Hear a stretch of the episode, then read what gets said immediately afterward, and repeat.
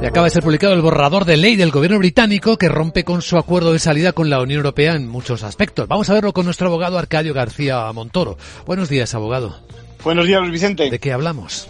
Pues, eh, bueno, si ya se vislumbraba complicada la aplicación del acuerdo con la Unión Europea, este movimiento de Boris Johnson dibuja un escenario diríamos, caótico. ¿no? El lance del gobierno británico se produce por medio de la denominada Ley de Mercado Interno, que fue la solución utilizada ya a principios del siglo XVIII para mantener la unidad de mercado justo cuando se consolidó la unión entre Inglaterra, Gales y Escocia. Estuvo en vigor hasta el 73, 1973, cuando se incorporó el Reino Unido a la entonces Comunidad Económica Europea. Ahora esencialmente se convierte en un instrumento que otorga poderes al Ejecutivo para interpretarla a su favor, o lo que es lo mismo, incumplirla. Pues estamos en una nueva fase de negociación con fecha límite a finales de año.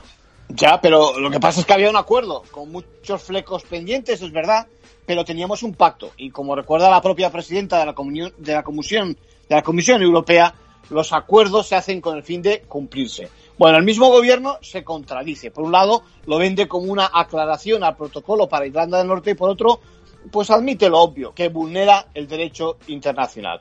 El principal escollo sigue en Irlanda, con excusas de todo tipo, incluso de tipo medioambiental, establece que las mercancías vendidas en Irlanda del Norte gozarían de libre acceso al Reino Unido, pero no al revés.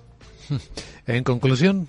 Bueno, a estas alturas me pregunto yo dónde queda eso tan británico del rule of law, es decir, el imperio de la ley. Bueno, lo peor, lo peor es que esta postura de Johnson, que bien podemos calificar de violenta en términos jurídicos, le va a perseguir en el futuro. Sin duda. Gracias, abogado.